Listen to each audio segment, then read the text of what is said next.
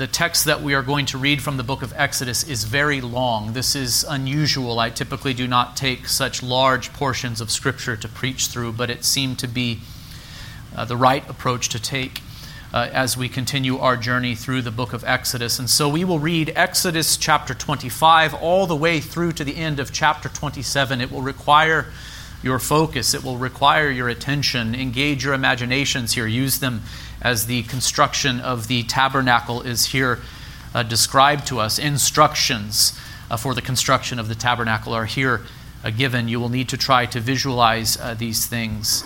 Um, brothers and sisters, my view is that pastors are called to publicly read the scriptures, to explain the scriptures, and then to make some suggestions for application from the text. And that is what I will do this morning. So please give yourselves now to, uh, to the attention and uh, give your attention to the reading of God's most holy word. Exodus chapter 25, beginning now in verse 1. The Lord said to Moses, Speak to the people of Israel that they take for me a contribution. From every man whose heart moves him, you shall receive the contribution from me. And this is the contribution that you shall receive from them gold, silver, and bronze, blue and purple, and scarlet yarns, and fine twined linen, goat's hair, tanned ram's skins, goat skins, acacia wood, oil for the lamp, spices for the anointing oil, and for the fragrant incense, onyx stones and stones for setting for the ephod and for the breastplate, and let them make me a sanctuary, that I may dwell in their midst. Exactly as I show you concerning the pattern of the tabernacle and all of its furniture, so shall you make it. They shall make an ark of acacia wood, two cubits and a half shall be its length, a cubit and a half its breadth and a cubit and a half its height. The cubit was approximately 18 inches. You shall overlay it with pure gold inside and out. You shall overlay it, and you shall make it on a molding of gold, and you shall make on it a molding of gold around it. You shall cast four rings of gold for it and put them on its four feet, two rings on the one side of it and two rings on the other side of it. You shall make poles of acacia wood and overlay them with gold. And you shall put the poles into the rings on the sides of the ark to carry the ark by them. The poles shall remain in the rings of the ark, they shall not be taken from it. And you shall put into the ark the testimony that I shall give you. You shall make a mercy seat of pure gold. Two cubits and a half shall be its length, and a cubit and a half its breadth. And you shall make two cherubim of gold. Cherubim are angels. And hammered work shall you make them. Of hammered work shall you make them on the two ends of the mercy seat. Make one cherub on the one end, and the one cherub on the other end. Of one piece with the mercy seat shall you make the cherubim on its two ends. The cherubim shall spread out their wings above, overshadowing the mercy seat with their wings. Their faces one to another toward the mercy seat shall the faces of the cherubim be. And you shall put the mercy seat on the top of the ark and in the ark you shall put the testimony that I shall give you. There I will meet with you, and from above the mercy seat, from between the two cherubim that are on the ark of the testimony, I will speak with you about all that I will give you in commandment for the people of Israel. 25 23. You shall make a table of acacia wood. Two cubits shall be its length, a cubit its breadth, and a cubit and a half its height. And you shall overlay it with pure gold and you shall make a molding of gold around it, and you shall make a rim around it for a handbreadth wide, and a molding of gold around the rim. And you shall make for it four rings of gold, and fasten the rings to the four corners of its four legs. Close to the frame, the rings shall lie as holders for the poles to carry the table. You shall make the poles of acacia wood and overlay them with gold, and the table shall be carried with these. And you shall make its plates and dishes for incense, and its flagons and bowls with which to pour drink offerings. You shall make them of pure gold, and you shall set the bread of the presence on the table before me regularly. 2531. You shall make a lampstand of pure gold. The lampstand shall be made of hammered work, its base, its stems, its cups, its calyxes, and its flowers shall be of one piece with it. And there shall be six branches going out of its sides, three branches of the lampstand out of one side of it, and three branches of the lampstand out of the other side of it. Three cups made like almond blossoms, each with calyx and flower on the one branch, and three cups made like almond blossoms, with each calyx and flower on the other branch. So for the six branches going up out of the lampstand. And on the lampstand itself there shall be four cups made like almond blossoms, with their calyxes and flowers, and a calyx of one piece with it under each pair of the six branches going out from the lampstand. Their calyxes and their branches shall be of one piece with it, the whole of it a single piece of hammered work of pure gold. You shall make seven lamps for it, and the lamp shall be set up so as to give light on the space in front of it. Its tongs and their trays shall be of pure gold. It shall be made with all these utensils out of a talent of pure gold. And see that you make them after the pattern for them which is being shown to you on the mountain. 26 1. Moreover, you shall make the tabernacle with ten curtains of fine twined linen and blue and purple and scarlet yarns. You shall make them with cherubim skillfully worked into them. The length of each curtain shall be twenty eight cubits, and the breadth of each curtain four cubits, and the curtain shall be the same size. Five curtains shall be coupled to one another and the other five curtains shall be coupled to one another, and you shall make loops of blue on the edge of the outermost curtain in the first set. Likewise, you shall make loops on the edge of the outermost curtain on the second set. Fifty loops you shall make on the one curtain, and fifty loops you shall make on the edge of the curtain that is in the second set. The loops shall be opposite one another, and you shall make fifty clasps of gold, and couple the curtains one to another with the clasps so that the tabernacle may be a single whole. You shall make curtains of goat's hair for a tent over the tabernacle. Eleven curtains shall you make.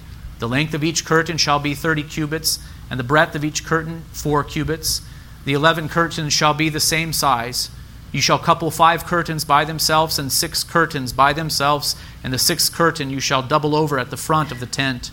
You shall make fifty loops on the edge of the curtain that is outermost on one set, and fifty loops on the edge of the curtain that is outermost on the second set. You shall make fifty clasps of bronze, and put the clasps into the loops, and couple the tent together, that it may be a single whole. And the part that remains of the curtains of the tent, the half curtain that remains, shall hang over the back of the tabernacle, and the extra that remains in the length of the curtains, the cubit on the one side, and the cubit on the other side shall hang over the sides of the tabernacle on this side and that side to cover it. And you shall make the tent a covering of tanned ram skins and a covering of goat skins on top. You shall make upright frames for the tabernacle of acacia wood. Ten cubits shall be the length of a frame, and a cubit and a half the breadth of each frame. There shall be two tenons in each frame for fitting together.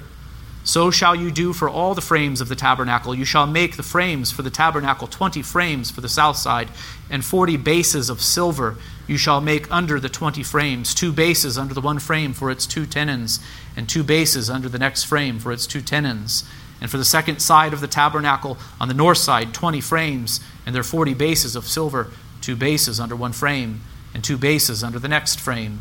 And for the rear of the tabernacle westward, you shall make six frames you shall make two frames for corners of the tabernacle in the rear, and they shall be separate beneath, but joined at the top at the first ring.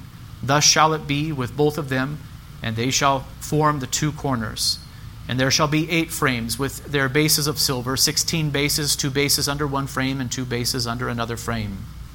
You shall make bars of acacia wood, five for the frames of the one side of the tabernacle, and five bars for the frames of the other side of the tabernacle, and five bars for the frames of the side of the tabernacle at the rear westward. The middle bar, halfway up the frame, shall run from end to end. You shall overlay the frames with gold, and shall make their rings of gold for holders for the bars, and you shall overlay the bars with gold. Then you shall erect the tabernacle according to the plan for it that you were shown on the mountain. And you shall make a veil of blue and purple and scarlet yarns and fine twined linen. It shall be made with cherubim skillfully worked into it. And you shall hang it on four pillars of acacia, overlaid with gold, with hooks of gold and four bases of silver. And you shall hang the veil from the clasps and bring the ark of the testimony in there within the veil. And the veil shall separate for you the holy place from the most holy. You shall put the mercy seat on the ark of the testimony in the most holy place. And you shall set the table outside the veil, and the lampstand on the south side of the tabernacle, opposite the table. And you shall put the table on the north side. You shall make a screen for the entrance of the tent of blue and purple and scarlet yarns, of fine twined linen, embroidered with needlework. And you shall make for the screen five pillars of acacia and overlay them with gold. Their hook shall be of gold, and you shall cast five bases of bronze for them. 27 1. You shall make the altar of acacia wood five cubits long and five cubits broad. The altar shall be square, and its height shall be three cubits. And you shall make horns for it on its four corners. Its horns shall be of one piece with it, and you shall overlay it with bronze. You shall make pots for it to receive its ashes and shovels and basins and forks and fire pans. You shall make all its utensils of bronze. You shall also make for it a, great, a grating, a, a network of bronze. And on the net you shall make four bronze rings at its four corners.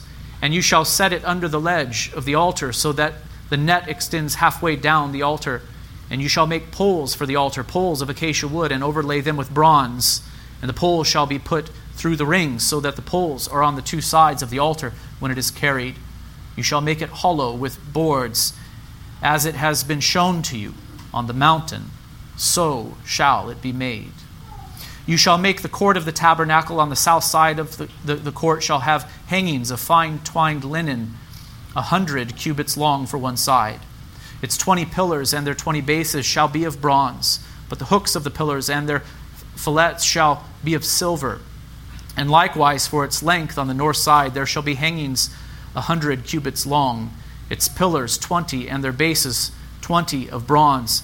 But the hooks of the pillars and their fillets shall be of silver. And for the breadth of the courtyard on the west side, there shall be hangings for fifty cubits, with ten pillars and ten bases. The breadth of the court on the front to the east shall be fifty cubits. The hangings for the one side of the gate shall be fifteen cubits with their three pillars and three bases. On the other side, the hanging shall be fifteen cubits, with their three pillars and three bases. For the gate of the court there shall be a screen twenty cubits long of blue and purple and scarlet yarns and fine twined linen, embroidered with needlework. It shall have four pillars, and with them four bases. All the pillars around the court shall be fitted with silver. Their hooks shall be of silver, and their bases of bronze. The length of the court shall be a hundred cubits, the breadth the breadth 50, and the height 5 cubits, with hangings of fine twined linen and bases of bronze. All the utensils of the tabernacle for every use, and all its pegs, and all the pegs of the court shall be of bronze. 2720. You shall command the people of Israel that they bring to you pure beaten olive oil for the light, that a lamp may regularly be set up to burn. In the tent of meeting outside the veil that is before the testimony, Aaron and his sons shall tend it from evening to morning before the Lord. It shall be a statute forever to be observed throughout their generations by the people of Israel. Now let us go to the book of Hebrews, chapter 10, excuse me, chapter 8, and read the New Testament text for this morning. The writer to the Hebrews says this Hebrews 8 1. Now, the point in what we are saying is this we have such a high priest, one who is seated at the right hand of the throne of the majesty in heaven, a minister in the holy places, in the true tent that the Lord set up, not man.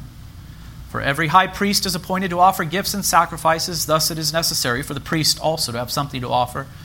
Now, if he were on earth, he would not be priest at all, since there are priests who offer gifts according to the law.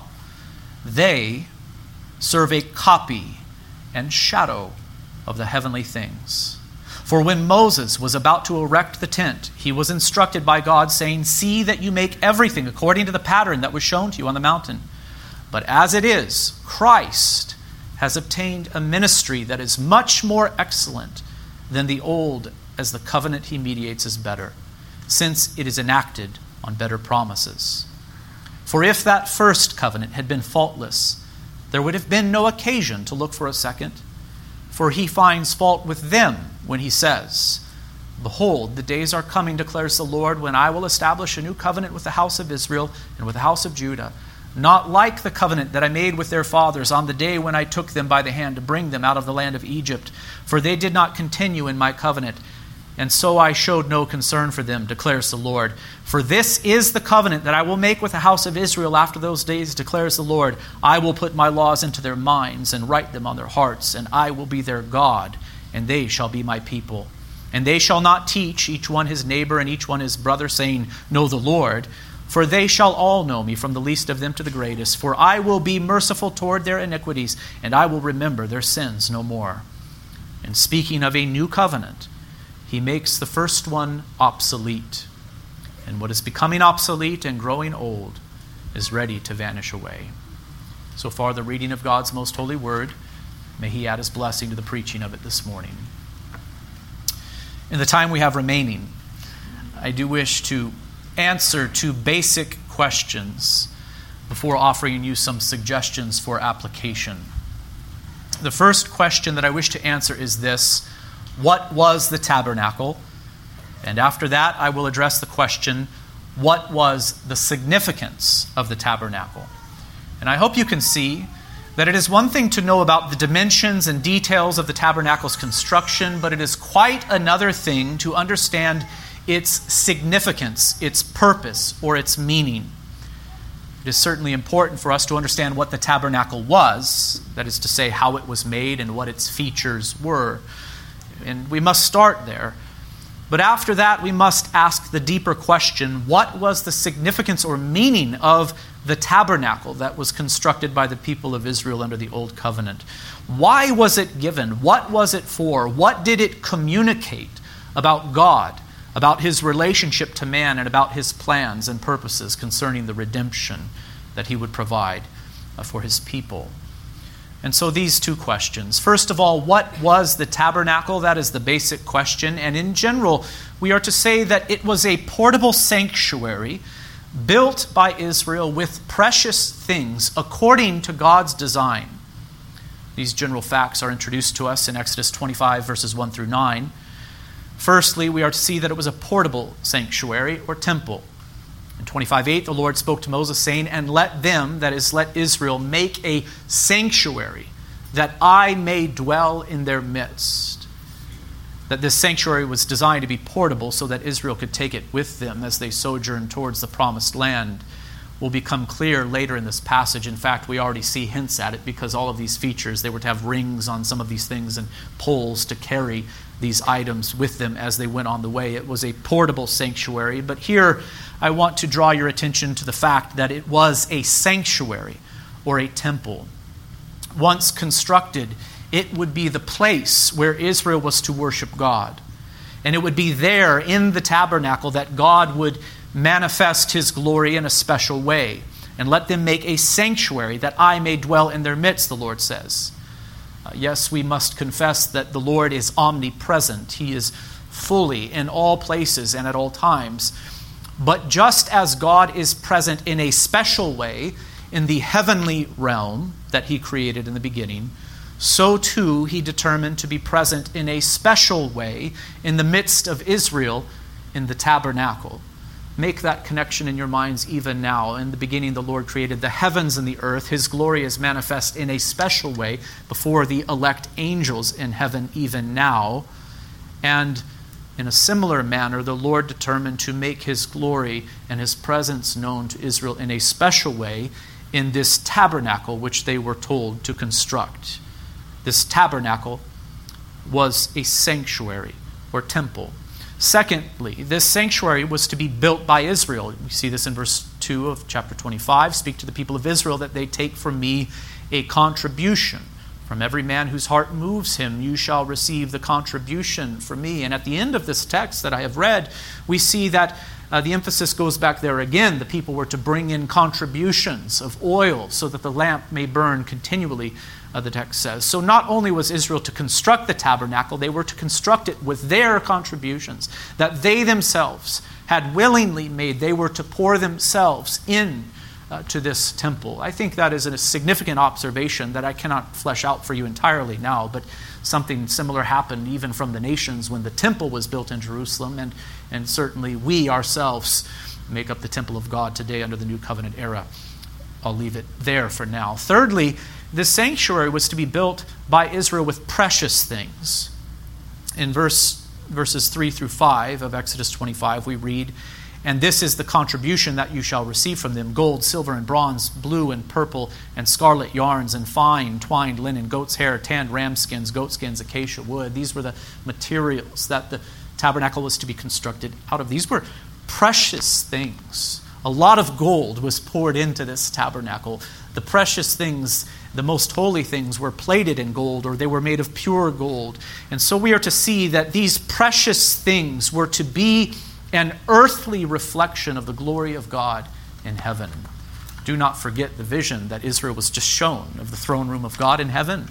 Uh, that was told to us in the preceding passage. Now we see that these precious earthly things, things like gold and silver, are being used to, to, to, to, to create a kind of reflection of the glory of God as it is in the heavenly realm. Fourthly, this sanctuary was to be built by Israel with precious things according to God's design. This command is repeated in different ways throughout the passage that we just read, but it is stated for the first time in 25 9. There the Lord says, Exactly as I show you concerning the pattern of the tabernacle and of all its furniture, you shall make it. So Moses is told on the mountain how this tabernacle was to be made. In fact, we are to believe that he was shown a vision of it. Uh, the tabernacle that was constructed by Israel was to be a replica of the vision that Moses saw and of the instructions that he received. And indeed, that emphasis is made in the Hebrews 8 passage that I read just a moment ago. This tabernacle was a copy of heavenly realities. Again, I say that command was repeated uh, throughout the text that we have just read. Do it according to the design that I'm showing you, the Lord said to Moses. So I have told you what the tabernacle was in general. It was a sanctuary built by Israel with precious things according to God's design. It was the place where God would manifest his glory to Israel, where they were invited to approach him, worship him, and serve him. But now let us consider the specific parts of it. They are described to us in Exodus 25:10 through 27:19. And perhaps you noticed this as I read. The most holy things are described to us first, and the least holy things are described last. That is the order of the text. Um, the most holy things are described first, and the least holy things are described last. Firstly, in 25:10 through 22, we find instructions for the construction of the Ark of the Testimony, which is also called the Ark of the Covenant. This was a rather small chest, 45 inches wide by 27 inches deep by 27 inches tall, made of acacia wood and overlaid inside and out with pure gold. It was designed so that the tablets concern, containing the law of the covenant, which God would write on stone, would be kept within it. The lid of this chest was called the mercy seat. It was made of pure gold. On top of it were the images of two angels, one on the left and one on the right, with their wings stretched out toward the middle. In 25:22 we read the words of the Lord to Moses There I will meet with you, and from above the mercy seat, from between the two cherubim that are on the ark of the testimony, I will speak with you about all that I will give you in commandment for the people of Israel. So, this is where God would meet with Israel. This is where God would speak to Moses, and this is where God would meet with Israel. That is to say, above the mercy seat and between the angels.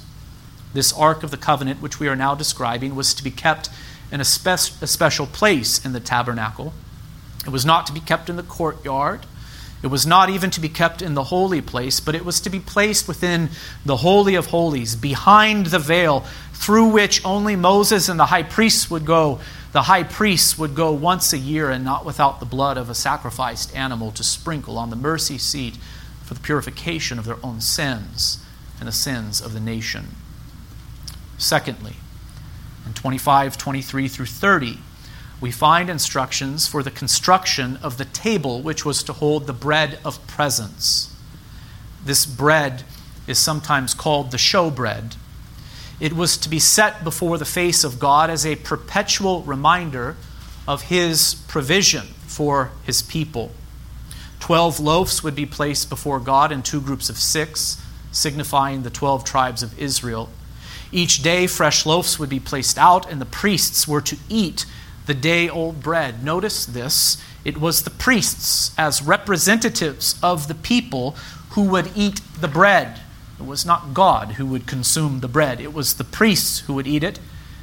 And where was this table of the bread of presence to be placed? Not behind the veil in the Holy of Holies, but in the holy place in front of the veil, where the priests would have daily access to it.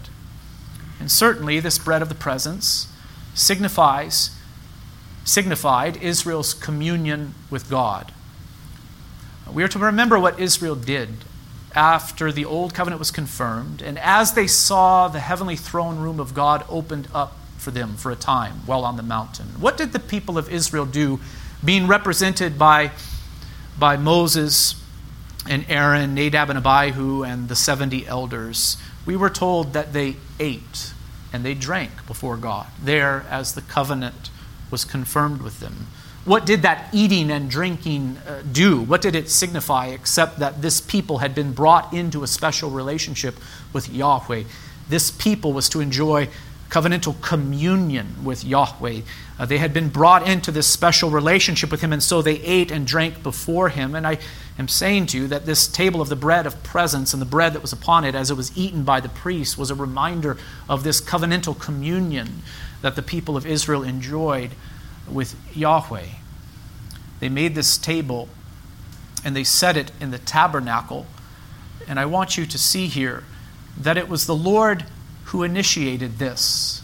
It was the Lord who initiated it. Who built the table and who baked the bread? It was the people, but it was the Lord that commanded that it be done. In other words, it was the Lord Himself who set this table before the people of Israel. It was the Lord who invited Israel through the mediation of their priests to draw near to him and to have communion with him. Brothers and sisters, we must see that the Lord has set a table for us under the new covenant and within the temple of God. Has he not? The Lord has set this table before us, and by this table, the Lord invites us to draw near to Him through faith in the crucified and risen Lord to enjoy sweet communion within, with him. On this table, which is called the Lord's table, the new covenant bread of presence is set before God's people, signifying Christ's broken body, our covenantal communion with God through faith in Him, and that He is with us always, even to the end of the age. In that sense, this bread here is truly the bread of presence. Thirdly, in 25, 31 through 40, instructions are given for the construction of the lampstand. Perhaps you have heard this lampstand called the menorah, which is the Hebrew word translated as lampstand. This lampstand was shaped like a tree. It had a trunk and seven branches, one in the middle and three on each side. The light of this lampstand would illuminate the holy place in which it was set. It was not set in the Holy of Holies, but out in the holy place where the priests ministered daily. And the light of this lampstand would illuminate the holy place. By this light, the priests would walk and be able to see the tapestry and the bread of the presence. This light was a reminder that in the beginning God said, Let there be light. This lampstand represented the sun, moon, and stars within the tabernacle, which I will argue was designed to remind the worshiper of the created world. This tree was a strange tree in that it had flowers, buds, and fruit on it all at once. This is a reminder of God's continual provision through the cycles of the seasons, springtime and harvest. This tree shaped lampstand also represented the tree of life that was present in the garden from which man was barred when he fell into sin. We will soon come to talk about the significance of the tabernacle, but I cannot help to draw your attention to this symbolism. The tabernacle, I will argue, was a picture of heavenly realities. It was also a picture of Eden, a reminder of Eden. Fourthly, In 26, 1 through 37, we find instructions for the construction of the tabernacle itself, the building. The tabernacle consisted of two rooms, the holy place and the most holy place, with a courtyard around uh, those rooms. The holy place was about 30 feet long by 15 feet wide and 15 feet tall. The most holy place was shaped like a cube, 15 by 15 by 15. So in total, the tabernacle was 45 by 15 by 15. Not a very large uh, building at all, not a very large tent. In between the holy place and the most holy place was a curtain or veil with large angels embroidered upon it. Can you visualize it? This was the veil that was famously torn in two from top to bottom when Christ rose, when, when Christ um, was crucified on, on the cross.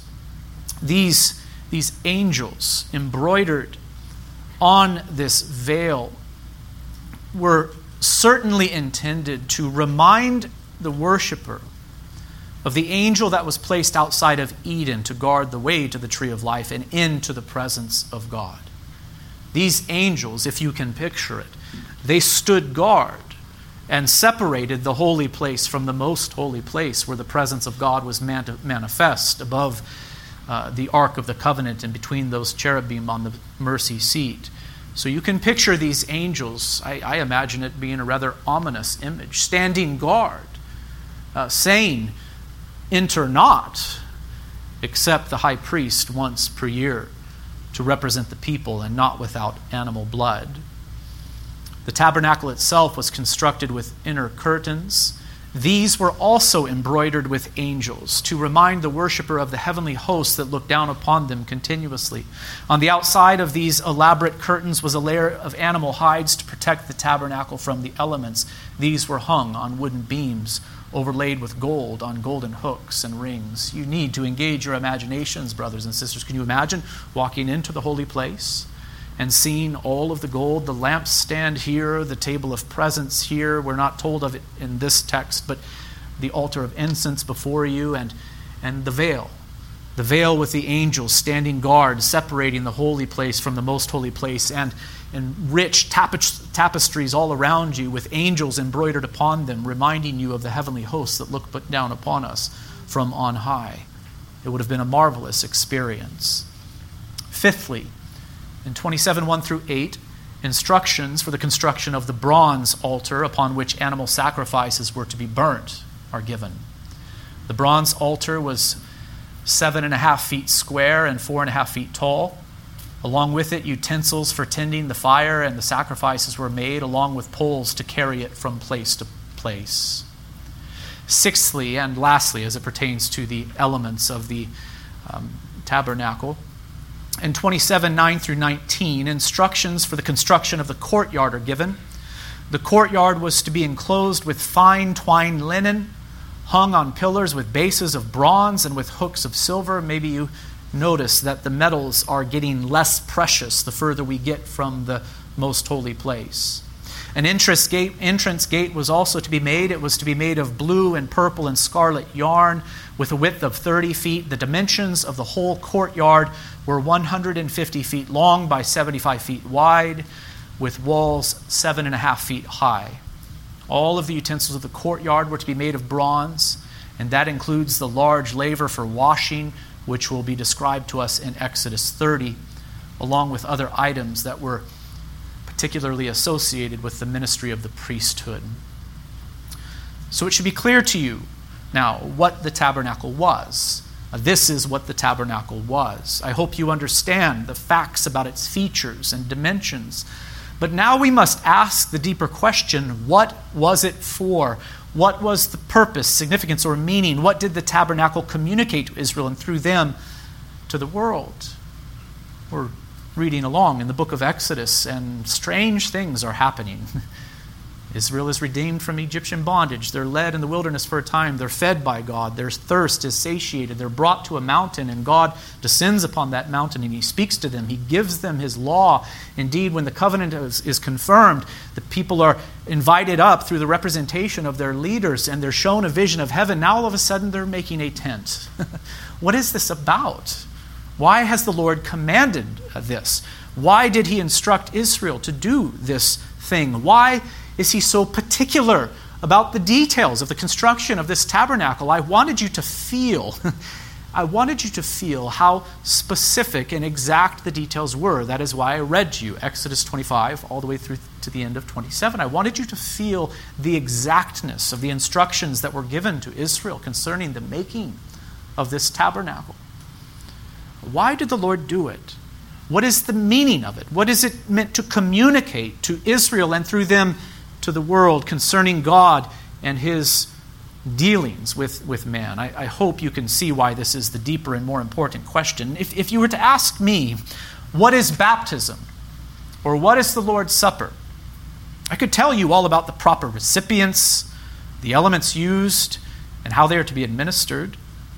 But as important as those facts are, that sort of answer would be only superficial. Baptism and the Lord's Supper are sacraments. That means that they symbolize spiritual realities. And if you really want to understand baptism and the Lord's Supper, you must know what the dipping of a person in water and the eating of bread and drinking of wine signify. That is where the real meaning of baptism is found and the real meaning of the Lord's Supper is found. Not, not in the elements and not in the technicalities of the administration of these things, but the real meaning is found in the symbolism. They are sacraments. And I, I, want you to see that something similar is going on here with the tabernacle.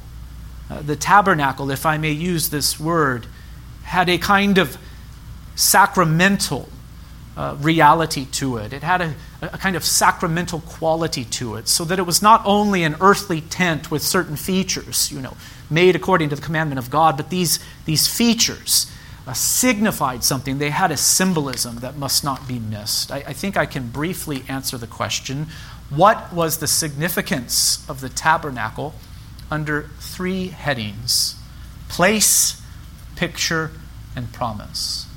Place, picture, and promise. Firstly, the tabernacle was the place where Israel was to worship the Lord and where God would dwell in the midst of them in a special way. The tabernacle was a holy place. It was the place where Israel was to worship the Lord and where God would dwell in the midst of them in a special way under the old covenant. There at the tabernacle and later the temple, Israel was invited to draw near to God in the way that he had prescribed.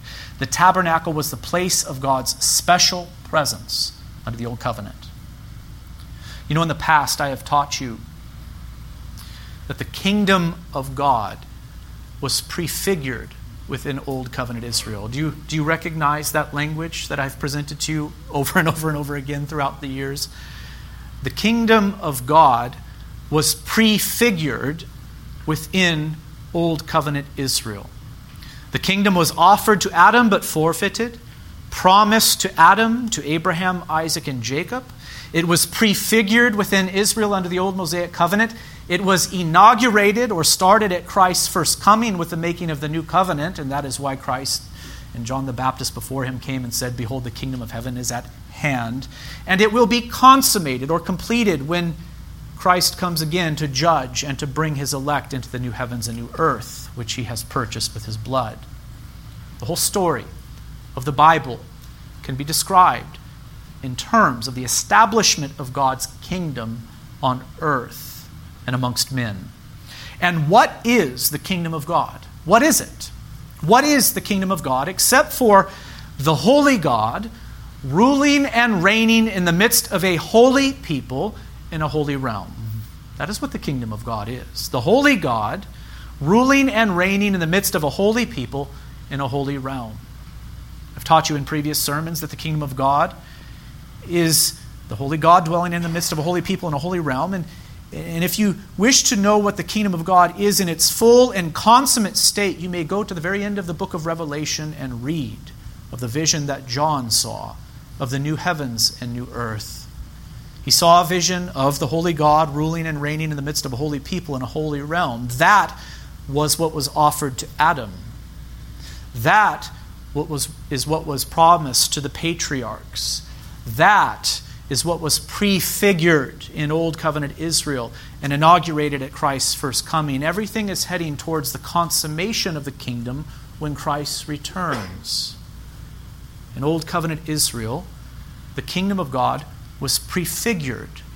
It was, it was symbolized. It was not yet present with power. Again, I say this is why John the Baptist came preaching repent, for the kingdom of God is at hand. But it was prefigured in Israel. And if the kingdom of God is the holy God dwelling in the midst of his holy people in a holy realm, then you can see that the tabernacle and later the temple was the particular place through which God was present with his people. Do you see it? God is going to have Israel as his people. He's going to be with them in a special way. He's going to be present with them. Well, how so? In the place of the tabernacle and later in the place of the temple. That is where he would manifest his glory in a powerful way. That is where the people would be invited to approach him. They were to approach him according to God's design so that they could approach him in a way that was safe. Why the tabernacle? Did God need a house to shelter him from the elements? You see? Is that, is that what this is about? Did God need a house? Did he need a tent? And later, did he need a house built of stone? He, in fact, tells David, I don't need one. I'm the creator of heaven and earth. I don't need one. This isn't about shelter for me, but this is about you giving you an opportunity to approach me. This is about my presence with you, and, and you're, you're to approach me in this way so that you might be kept safe, so that you might be sheltered from my wrath, from my holiness. And thus, there under the Old Covenant, there is a holy place and there is a most holy place, and there is a veil that separates the two. The sanctuary was built not for God, but it was built for man, so that sinful man might, have a way to draw near to the Holy One and not be consumed. Two, the tabernacle was a picture. It was a place, a very important place. It was also a picture. I've already said that I could make an argument for the tab- tabernacle being a picture of Eden. I think it was certainly that. The tree shaped lampstand clues us into this. But for the sake of time, I will emphasize that the tabernacle was a picture of heavenly realities. Again, I say one should not forget that Israel was just given a glimpse into the heavenly throne room of God through the mediation of Moses, Aaron, Nadab, Abihu, and the 70 elders as they went up on the mountain. They, they, they, they saw through the, the floor of heaven, as it were, into the throne room of God. Now Israel is instructed to build this tabernacle according to the, the design that God showed to Moses on the mountain. The most holy place, the most holy place, was a picture of the throne room of God in heaven. No image was made of God, but the Holy of Holies, the Ark of the Covenant, and the angels which adorned it symbolized God's throne room. There, between the cherubim and above the mercy seat, God would be present with Israel. The tabernacle, and particularly the most holy place, was a picture of heaven. It was to remind the worshiper of God who is in heaven. Secondly, the tabernacle was a picture of the earth and of man's approach to the God of heaven from on earth. And here I want you to imagine walking into the courtyard of the tabernacle through those wide curtains. Imagine it. You're coming out from the camp of Israel, from, you're, you're coming from a common place, and you're beginning to enter into a holy place. You, you enter into that courtyard through those wide curtains. And what is the very first thing that you would see? What is the very first thing that you would see as you enter into, those court, into the courtyard of the, of the tabernacle? you would see the altar, the brazen altar upon which burnt sacrifices were to be offered up to God. That is what you would see. Immediately, you would have been reminded of your sin and of the need for atonement so that God's wrath would be turned away from you. You would then pass the brazen altar and you would come to a bronze laver filled with water. We'll be told about this in, in a later text uh, in, in detail. And there you would be reminded of your need for purification. For purification. This water was to be used to purify the body. Then you would enter into the holy place. And there you would be struck by the contrast between the harsh, dry, and dusty world outside and the pleasant, beautifully ornate, and glorious comfort of the sanctuary. The light of the lampstand shining in the darkness would remind you of the stars of heaven and of God, the source of all light. By this light, you would see the beautiful tapestry and the embroidered images of angels. These images would remind you of the spiritual world and of the angels of God who look down upon us day and night. The lampstand itself, being shaped like a tree, would remind you of the tree of life offered to Adam and Eden, but forfeited by him. The bread of the presence would remind you of God's gracious provision for you while you sojourn before him on earth. And though we did not read of the altar of incense in this passage, it will be described in Exodus 30. It was placed immediately in front of the veil. Can you picture it then? Lampstand, table of presence, an altar of incense placed right in front of the veil, which separated the holy place from the most holy place. On this altar of incense, priests would burn incense and the smoke from it and the pleasant aroma of it would make its way past the veil and into the Holy of Holies, that is to say, into the very presence of God. What did this smoke from this incense symbolize except the prayers of God's people? Brothers and sisters, when you pray on earth with faith in Jesus the Messiah, your prayers are heard by God who is in heaven. He hears your prayers. That was the truth being signified by the smoke from this altar of incense. They make their ways, and our prayers make their way into the presence of God through the mediation of God's priest, Christ the Lord. And so I am saying to you that the tabernacle in its entirety was a picture of the heavenly throne, throne room of God in the Holy of Holies and the way that the Lord had made for sinful men and women to approach Him from on earth. That was the picture. That was the, if you will, the story that was told by the tabernacle as the worshiper approached God in this way. And to understand this, it might help, help to visualize the tabernacle and then to tilt it heavenward in your minds so that you can see it as a kind of ladder to God in heaven. Through the gates, and into the courtyard, past the altar, past the laver, and into the holy place, having been covered by the blood and washed by the water. There the Lord would commune with Israel. There the God of heaven would commune with his people on earth. Israel was invited to approach the God of heaven in this way through the mediation of their priesthood. But I want you to notice something very, very important. Under the Old Covenant, in the tabernacle and later in the temple, a veil remained, which separated the holy place from the most holy place. On that veil, angels were embroidered as if standing guard to block the people from having full access to the God of heaven. Yes, it is true that the smoke from the altar of incense would continuously make its way in. And yes, it is true the high priest was invited in once a year, but not without animal blood to atone for his own sin and the sins of the people. So the way in was not completely closed off. We are to see that indeed the people of God under the Old Covenant, through faith in the promises of God, did enjoy true communion with the God of heaven. But neither was it thrown wide open in Old Covenant times. This way into the presence of God was not thrown wide open in Old Covenant times. As you know, uh, this tabernacle would be torn in two from top to bottom. This veil, rather, in the tabernacle would be torn in two from top to bottom when Christ died. And this brings us to the third word, which describes what the tabernacle was.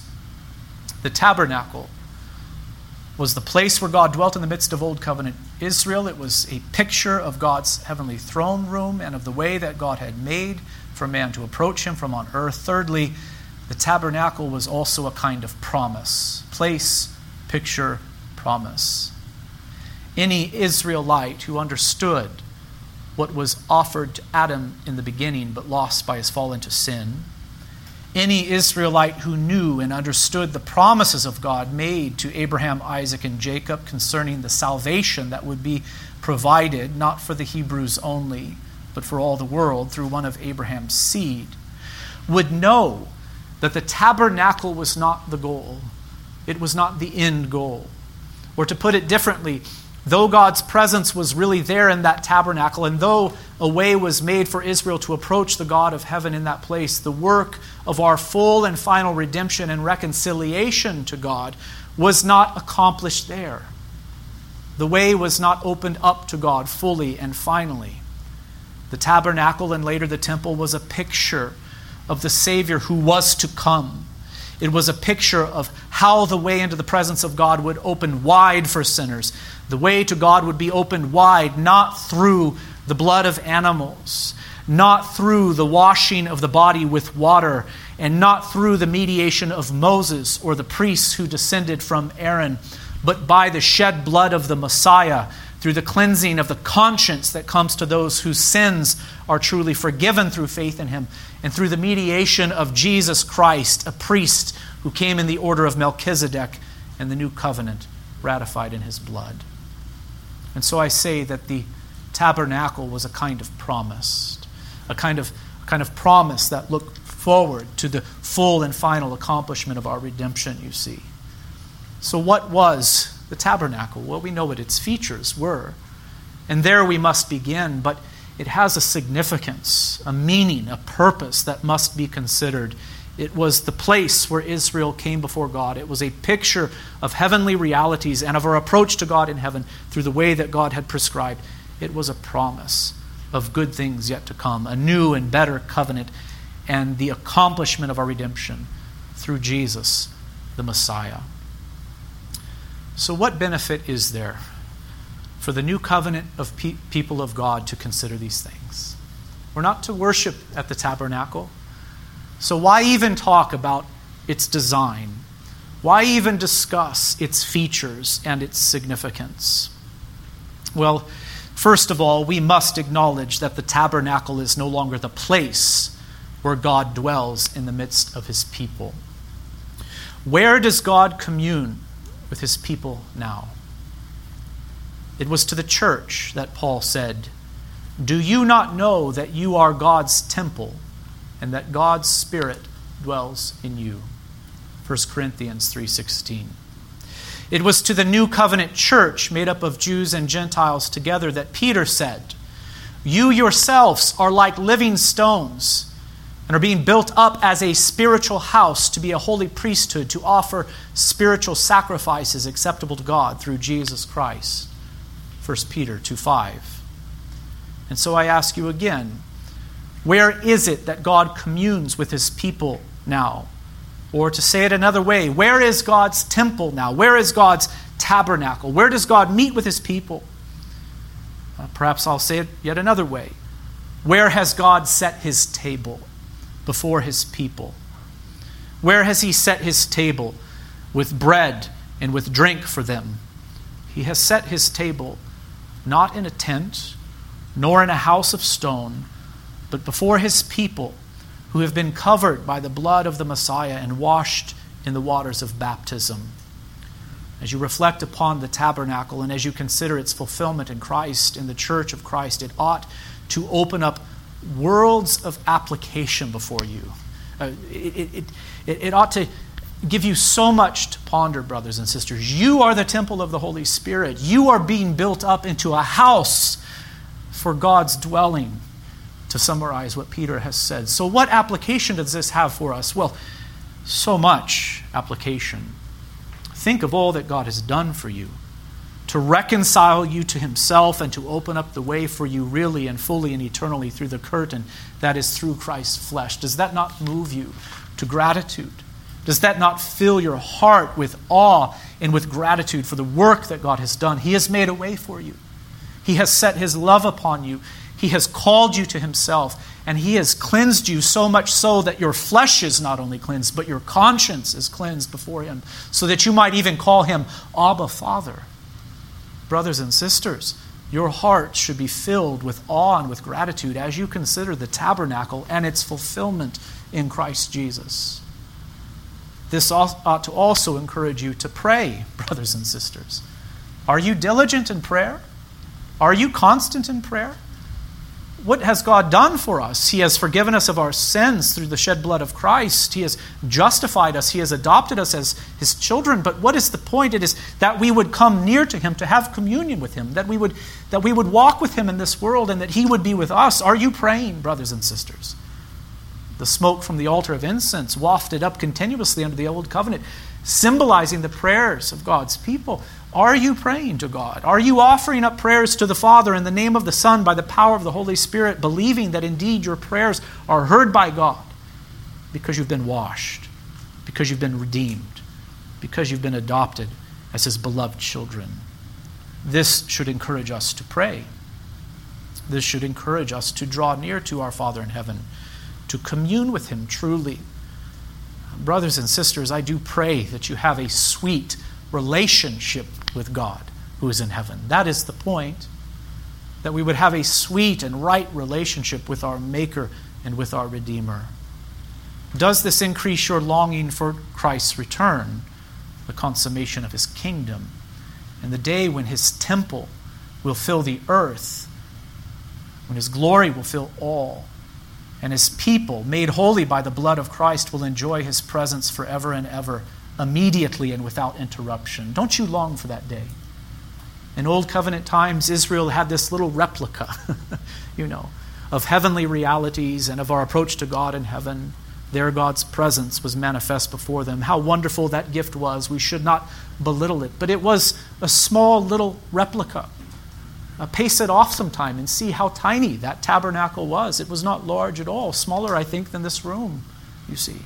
Much smaller than this room in the times of David. Uh, he had a desire to build a house for the Lord. The Lord said, Not you, but your son. And a great and grand structure was built a temple, a permanent temple, where God was to be worshiped and where he would dwell in the midst of his people. It was a very grand temple, not to be belittled, but still just a speck on planet Earth, yes? But you can see the growth of it, can't you? Do you see the growth of it?